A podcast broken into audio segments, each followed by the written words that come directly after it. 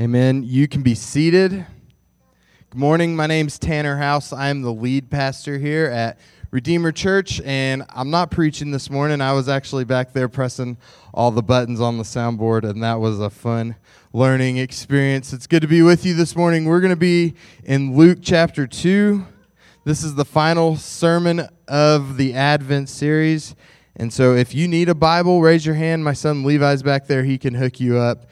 Luke chapter 2, beginning in verse 25.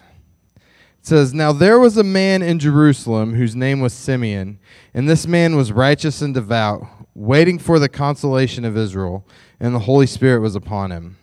And it had been revealed to him by the Holy Spirit that he would not see death before he had seen the Lord's Christ.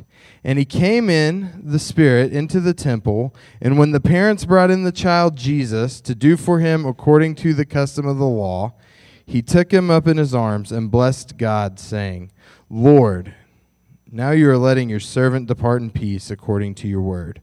For my eyes have seen your salvation, that you have prepared in the presence of all peoples, a light for revelation to the Gentiles and for glory to your people Israel. And his father and his mother marveled at what was said about him.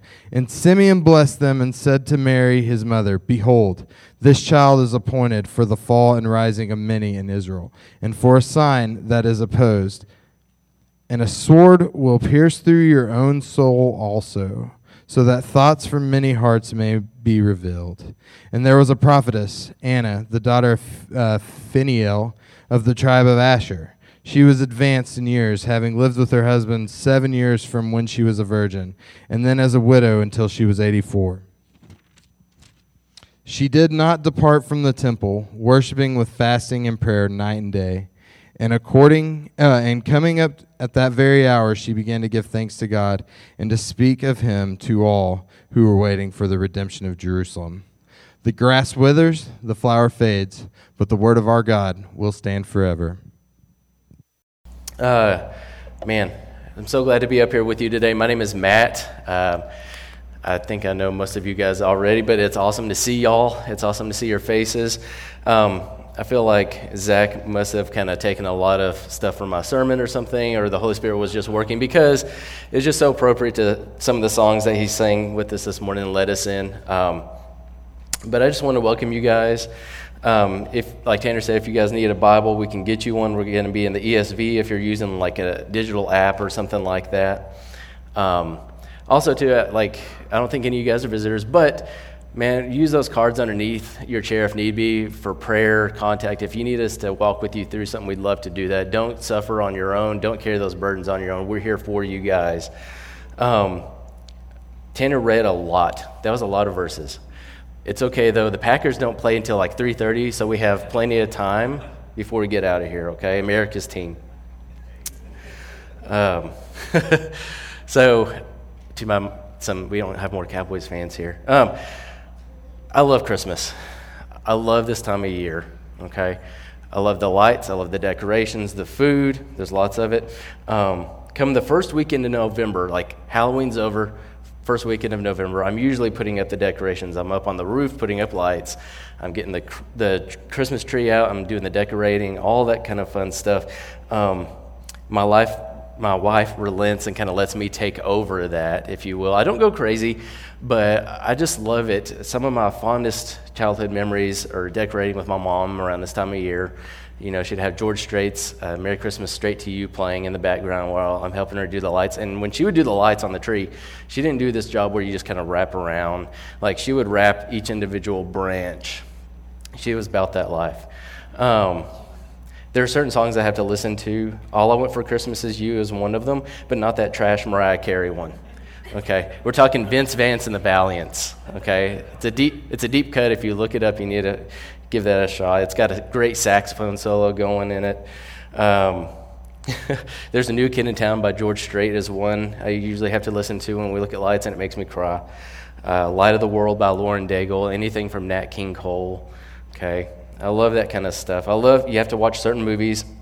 I'm talking like the classics like Elf, Home Alone one and two we're not talking about number three. or that trash thing on, on Netflix. I don't even want to discuss that. Number two being the far superior movie in many ways.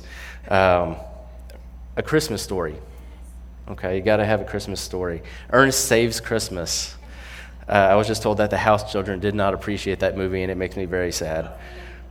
Uh, bonus points for Die Hard or for Christmas Vacation. Okay.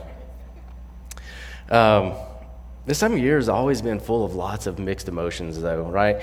We have nostalgia about Christmases past when we were young. We have like this hope of Christmases to come and, you know, what this new coming year might bring. Um, maybe we have sadness and somber moments for loved ones we've lost in years past or maybe recently. There's somewhat of this depression for build up, uh, build up, and build up of this time of year, and then maybe things don't go some way and we get a little down on ourselves. Things are winding down, like the year, maybe everything you wanted to accomplish didn't happen. And so we kind of like this depression as we head into the end of the year. But I just want to pause real quick and pray for those that maybe have lost loved ones recently. Maybe you've lost them in the past, and this time of year can be a little rough. It always hits me a little hard this time of year, and I just want to take a minute, stop, and lift you guys up to the Father. Lord, we love you. Uh, we know that um, this time of year can be rough on some folks, and uh, we just want to lift them up to you right now, Lord. You are a comforter, and, and God, I pray that you would show that comfort this time of year. Um, I pray that.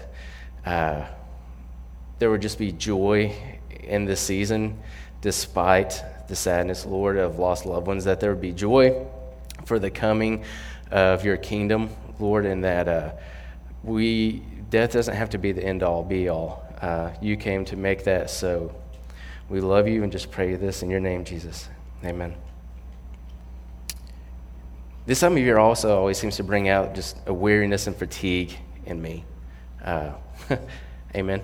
Um, I have this hope of getting to slow down. Like fall is coming, we're getting into winter. You know, I don't have to really do yard work anymore. Um, things, you know, I, I just feel like I want to go into this hibernation, right? But then it's like, well, I've got to get this done. I've got to get this done. I have to do this before the end of the year. Start feeling anxious, right?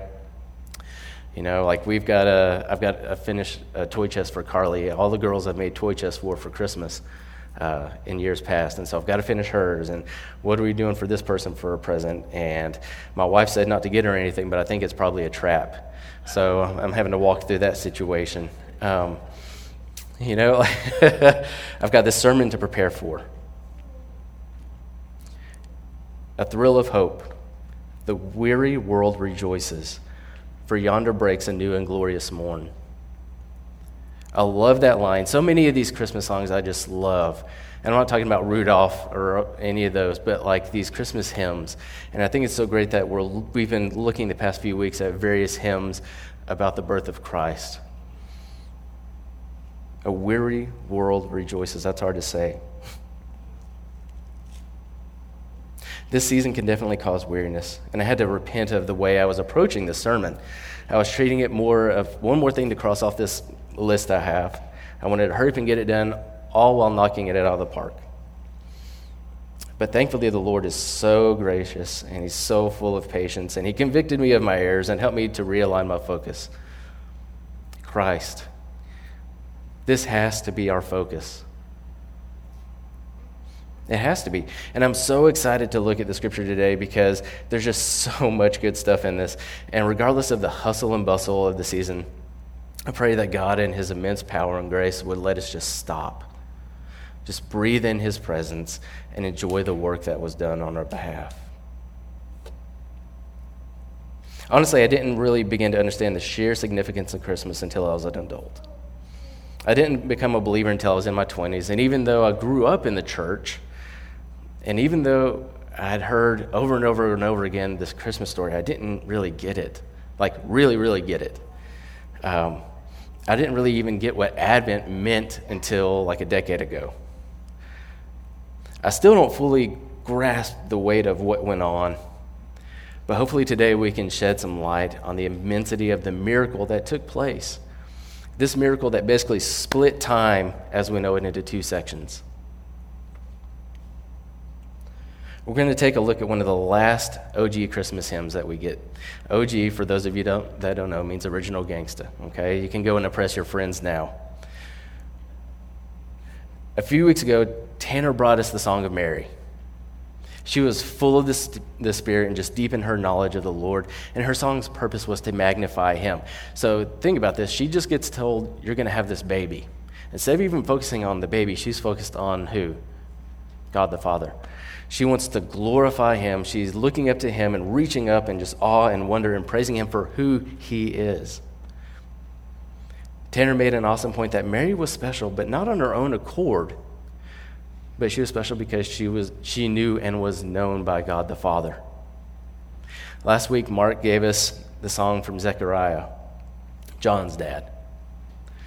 Whereas Mary was focusing on the Father, Zechariah seems keenly aware by the power of the Spirit that this coming child was the prophesied descendant of David, King David, that we have all heard about, right? This child will be the horn of salvation. The salvation for the people of Israel is finally coming. The long awaited Redeemer is here. His song drips with the joy of salvation for God's people.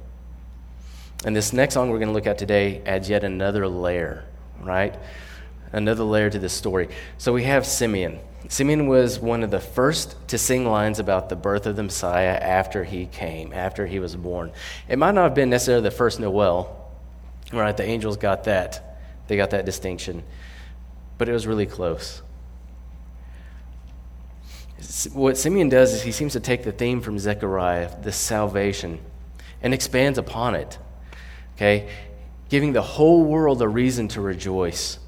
And while this hymn is full of praise and rejoicing in the work of God, like most Christmas hymns we sing today, at the end, he kind of takes this, this dramatic turn, right? And he leaves us with some very heavy, intense words for us to wrestle with. So let's pray, and we're going to dive into the word. Lord, um, you are just so, uh, gosh, I don't even know how to, to, to start this prayer, Lord. I, I feel very. Uh, ill equipped for today, but I've also been told by your word and by, by dear friends that you equip us for every good work. So, Lord, I pray that your spirit would just move through me today.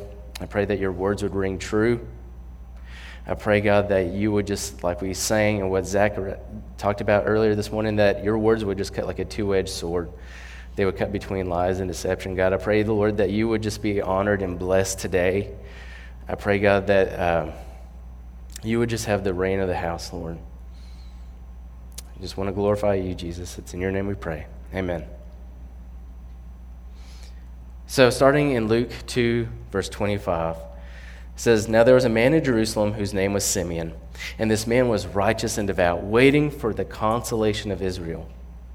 And the Holy Spirit was upon him, and it had been revealed to him by the Holy Spirit that he would not see death before he had seen the Lord's Christ. Here we're introduced to this man, Simeon. And judging by his words he uses later on, he's most likely an older man, kind of looking towards death. His time is kind of drawing near. Other than that, we don't really have a whole lot about him. He was nothing remarkable in the sense of office or power. Uh, nothing we read shows that he held any high status or anything. Nothing that stands out besides the fact that he was devout and that the Holy Spirit was upon him. He knew the Lord, and the Lord certainly knew him, and that was enough. Now, keep in mind, this is before the day of Pentecost. So, the day of Pentecost happened after Christ had risen, and then his spirit fell on the church in mass, right? But yet, before all this, the Spirit of the Lord was resting upon this man, Simeon. He knew the scriptures and was eagerly awaiting and looking forward to the consolation of Israel. So here in my notes, I actually have it as a capital C, the consolation of Israel. Consolation means comfort after a loss or a disappointment. Now, you can look through the history books of the Bible, the Old Testament books, and it's not going to take long before you see over and over and over again this pain of loss, this disappointment, people not living up to expectations, exile, sin, death, you name it. The fallen state of humanity is just on full display for all to see in these texts. He was longing for comfort, but not just any comfort, not some temporary fix. He was waiting for the comfort, the comforter, the consolation of Israel. Isaiah 49 13 says, Sing for joy, O heavens, and exalt, O earth. Break forth, O mountains, into singing, for the Lord has comforted his people and will have compassion on the afflicted. He would have known Isaiah well. He would have known these scriptures and these prophets well. And on top of that, he's got the Holy Spirit revealing that he would, in fact, get to see this Messiah. After a lifetime of waiting, the time has finally come. O come, O come, Emmanuel, and ransom captive Israel that mourns in lonely exile here until the Son of God appears. Rejoice. Picking it back up in 27. And he came into, in the Spirit to the temple. And when his parents brought in this child, Jesus, to do for him according to the custom of the law, he took him up in his arms and blessed God and said, Lord, now you are letting your servant depart in peace, according to your word. For my eyes have seen your salvation, that you have prepared in the presence of all peoples a light for revelation to the Gentiles and for the glory to your people Israel. This section right here is just so full of just implications and weight. I'm going to try my best to walk through this with you guys. Um, with God's help, hopefully we can just look at how deep and meaningful these, these words are. The book of Matthew tells us that there were 14 generations from Abraham to David. Okay, Abraham was the patriarch of the, the Hebrew nation, the Israelite family. It started there, and then we get 14 generations to King David, you know, David and Goliath, that guy.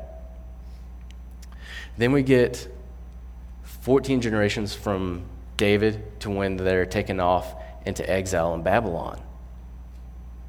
And then, yet, on top of that, another 14 generations from the exile to the birth of the Messiah. So we've got 42 generations, 42 generations of waiting for this deliverance that's been promised. The book of Malachi, so Mark hit on this last week. The book of Malachi, which is the last book in the Old Testament, ends, and then no one hears from God for 400 years. Silence, nothing. Could you imagine the waiting and the longing to be released, to be saved for that long. Like, are you really going to do this? Is this ever happening?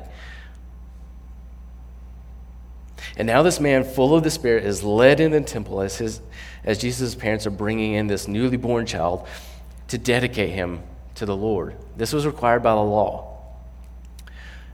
He walks up and sees his child and is immediately overcome. After years of waiting and longing and crying, God's comforter is here. Finally, finally, I can't imagine what that would be like knowing that we were promised this thousands of years ago and we've been struggling and walking and carrying this burden and just mired in our sin and now there he is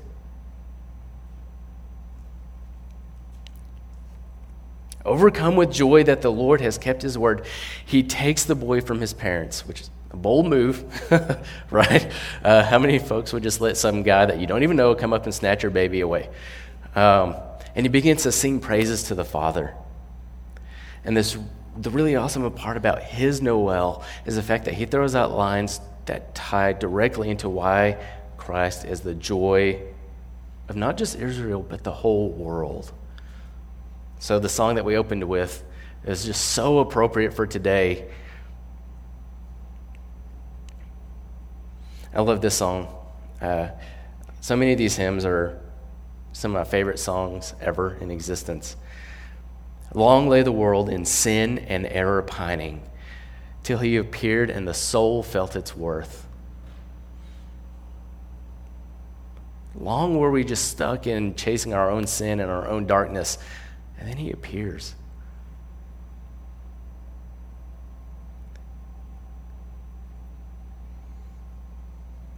Twenty-nine says, Lord, now you are letting your servant depart in peace, according to your word.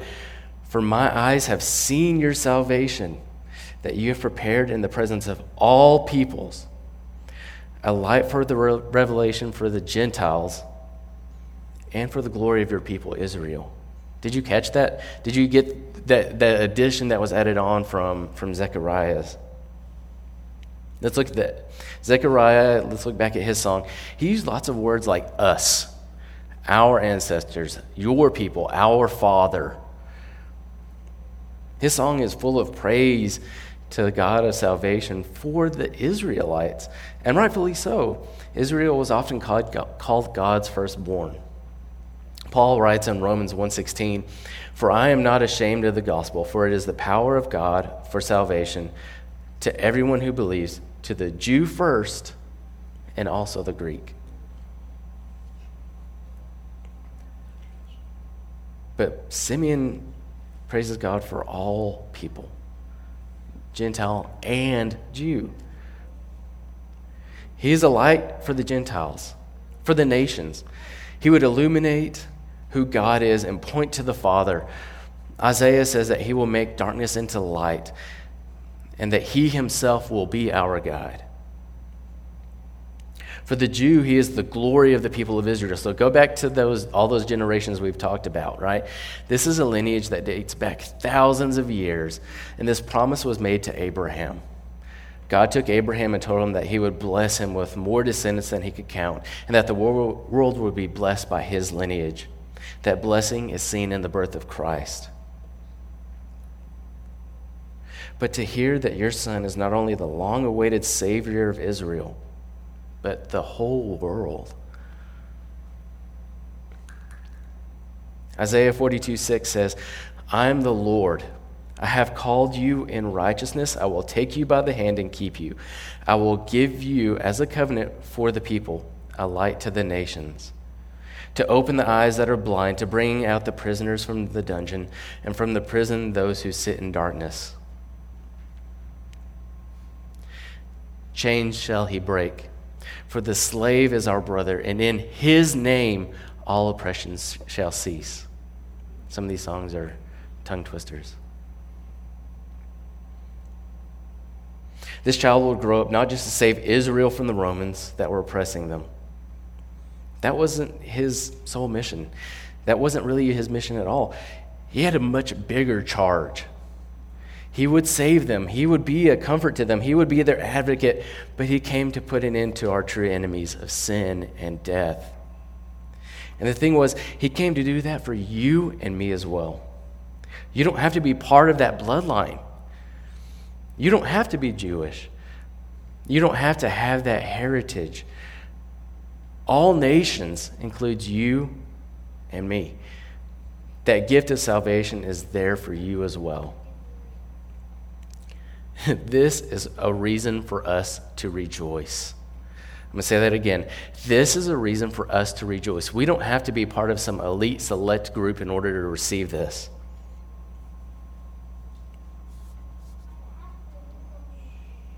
But the thing is, not everyone wants what the Messiah had to offer. In 33, he continues on, verse 33, and it says, And his father and mother marveled at what was said about him. And Simeon blessed them, and he said to Mary, his mother, Behold, this child is appointed for the fall and rising of many in Israel, and for a sign that is opposed, and a sword that will pierce your own soul as well, so that thoughts from many hearts will be revealed.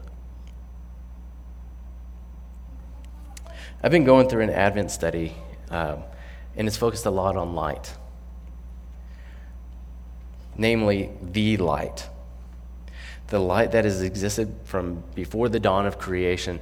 And the thing about light is that it illuminates, right? It's kind of its, uh, its main characteristics, kind of like these two lights that are shining right now. It exposes. Russ Ramsey describes the light of Christ as a scrutinizing light, a scrutinizing light. It doesn't cover up, and it's really good at highlighting the things about us that we wish never saw the light of day. I looked in those lights, and now it's hard for me to look at my notes. it makes me think of the line from Batman, The Dark Knight Rises, okay? So Batman kills the lights in this, this warehouse, this underground bunker, uh, so he can use the, the, the darkness and be all stealthy and try and fight the bad guy, Bane. But Bane tells him that I'm not going to do the voice. I practiced doing the voice from Bane, but I'm not to. But he says that he says, I was born in the dark. I was formed by it. And he says, I didn't see the light of day until I was a man, and by then it was nothing but blinding. We like our darkness. Here, I'm safe. I can put on my song and dance routine, and then I can retreat to my safe space in the dark. The light blinds us, it exposes us. it kind of makes me think so, a while back, Joe tried taking some pictures of our sleeping daughter while she was in the crib. This was when Cannon was a baby. And she accidentally had the flash on. and so she went to take the picture and the flash was on and Cannon like wakes up eyes startled and it was a very unfortunate looking series of photos that were taken but just this blinding light shining on this poor little trying to sleep toddler infant I don't know how old she was at the time but it, that's kind of what it makes me think of it. It shows the things about us that we don't care to see. We love the dark more than we love the light of God. If we're honest with ourselves, that's true a lot of the time. The exposing, painful light that shows us who we really are, the light that exposes the past hurts and sorrows. It's the light that lets me know, yes, I really am that wicked but for God's grace, we would still be running to the dark. Not everyone wants to have their hearts illuminated. Some want to keep things as they are, keep that status quo, because of whatever control they think they have in that darkness, whatever status they think they, they possess in that area. And it's not a very Christmas carol kind of friendly line or fact, and it won't make its way onto any Christmas card, I don't imagine. But Christ did come to separate. Yes, he did come to bring peace, but not necessarily peace amongst man, but, but peace between us and God the Father. To call those that are his, some are going to rise with him into light, that not only exposes us, but also tells us that we are loved in spite of all that that we see and in spite of all that ugliness that gets exposed inside us. But some will follow because they choose the perceived safety of the dark. Matthew 10:34 says, "Do not think that I've come to bring peace to the earth. I have this is Jesus talking by the way. I have not come to bring peace but a sword."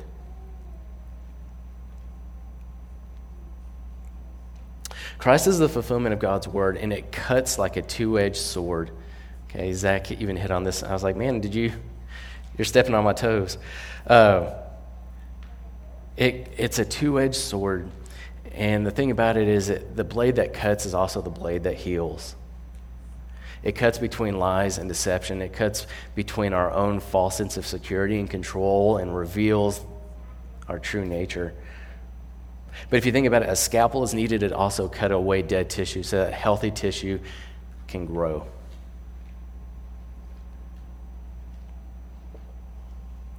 Yes, sadly, some are going to fall. Some aren't going to step into that light. They're not going to allow themselves to be healed. And that's a, a tough thing to wrestle with. But in God's sovereignty, others will rise. And Simeon is looking forward to something here. This man has finally seen the arrival of the Messiah, but he isn't just focused on the first coming, he's looking forward to yet another coming. His wordings reflect a future tense. The Messiah has come and he's coming again. And this leads us to this last old saying I want to speak on Anna, or Anna if you watch Frozen.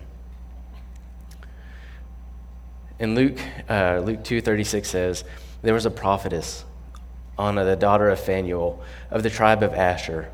She was advanced in years, having lived with her husband seven years from when she was a virgin, and then as a widow until she was 84. She did not depart from the temple, worshiping fat, with fasting and prayer night and day.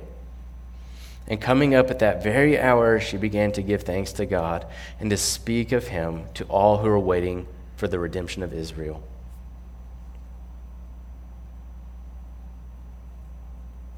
Anna was a widower. Her husband had been gone for decades, and she threw herself into the arms of her true love. Being a widow in this time was a very rough hand to be dealt. Uh, she seemingly had no kids that we know of. Her husband's gone. There was no one to take care of her. Yet the Lord was her provider, and the Lord cared for her. For a long time, we see, right? She'd been a widow for years and years, and he still watched over her. And we can't overlook the fact that God chose some of the lowest of the low to be some of the first bringers of the good news of Christ's coming. Paul tells us that God chose the foolish in the world to shame the wise, and that the, he uses the weak to shame the strong. His thinking, his ways are always opposite of ours, thankfully. And like a great storyteller, he's always trying to subvert these expectations. The, beautiful thing about this is that Anna becomes one of the first evangelists we see in the New Testament. She was so enthralled and enraptured with the Lord and his work that she could not keep it to herself. She sings praises to the Father and then bolts out the door proclaiming his coming. The Lord has come. The long awaited Messiah has been born. But he didn't stay a baby. Not like in Talladega Nights, where Ricky Bobby is praying to little eight pound, six ounce newborn baby Jesus. Yeah, we love to celebrate the birth. We love to sing songs about this baby in a manger. What child is this? Mary, did you know? But the thing is, he grows into a man that is perfectly in the will of the Father, fully God and fully man. I where you hit on, on all this stuff.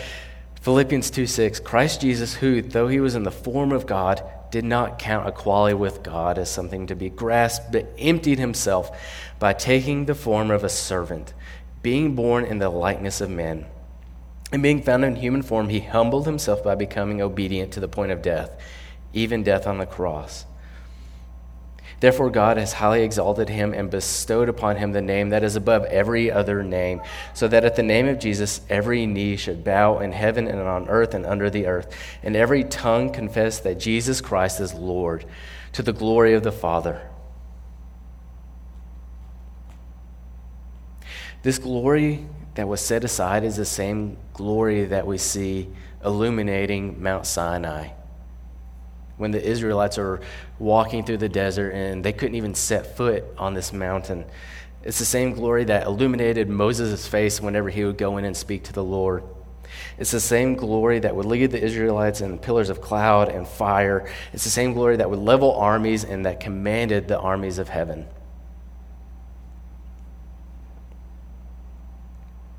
He set that aside and took on the form of a human, of man. And he became a sacrifice for our sins, making us sons and daughters.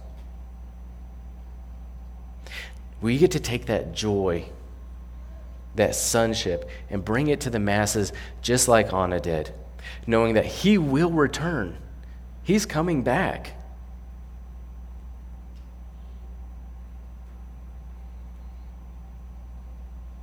Hebrews 9:28 says, "So Christ having been offered once once to bear the sins of many, will appear a second time, not to deal with sin, but to save those who are eager, eagerly awaiting him. So, if we look here, there's a, we can see an obvious fact that God keeps those promises. He made a promise thousands and thousands of years before Simeon gets to finally see that baby it came true. When God says something, it is going to happen. It might not happen on our time, but it is going to happen. If he says he's coming back, he is. And now, just like Simeon and Anna, we get to look forward to that return. Let us rejoice in the work that has been started. We are in the, uh, I've heard Tanner say this numerous times. I'm not sure where it really came from, but we're in the already but not yet. You have been made holy by the sacrifice of Christ, the, the sacrifice of the Son, and you are in the process of being made to look more like Him. It's a process. And for those of you that have been called, we can rejoice because of the work that was done and look forward to the completion of that work upon his return. For those of you that haven't turned to Christ in faith, you too can rejoice in the work that was set before you, that was done on your behalf. I pray that in His grace, He reveals your need for Him, that you see the beauty of that illumination on your, on your soul, that does show you truly how wicked you are, that is a grace to see how much of a need of a Savior you are. So that you can turn to Him and be made His child. He is calling you out of that darkness, and His hands are outstretched toward you in order to lead you into the light. Just like Isaiah says, it's that light that exposes and the light that heals.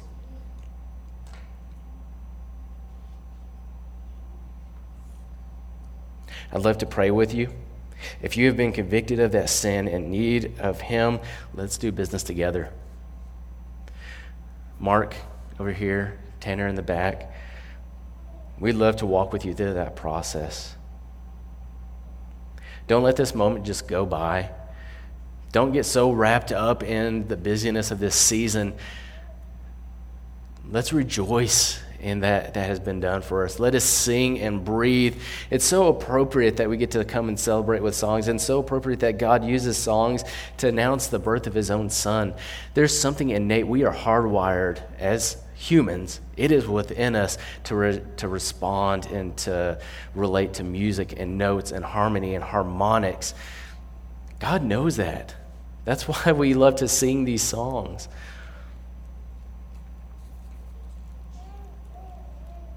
Breathe that in, rest in that this season.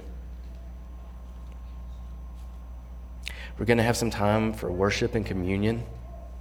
Let's use this time to pray. Let's use this time to rejoice. Let's use this time to sing as a body as we look forward to Christ's return. Yes, He did come. That has been done. Now let's look forward to His coming again.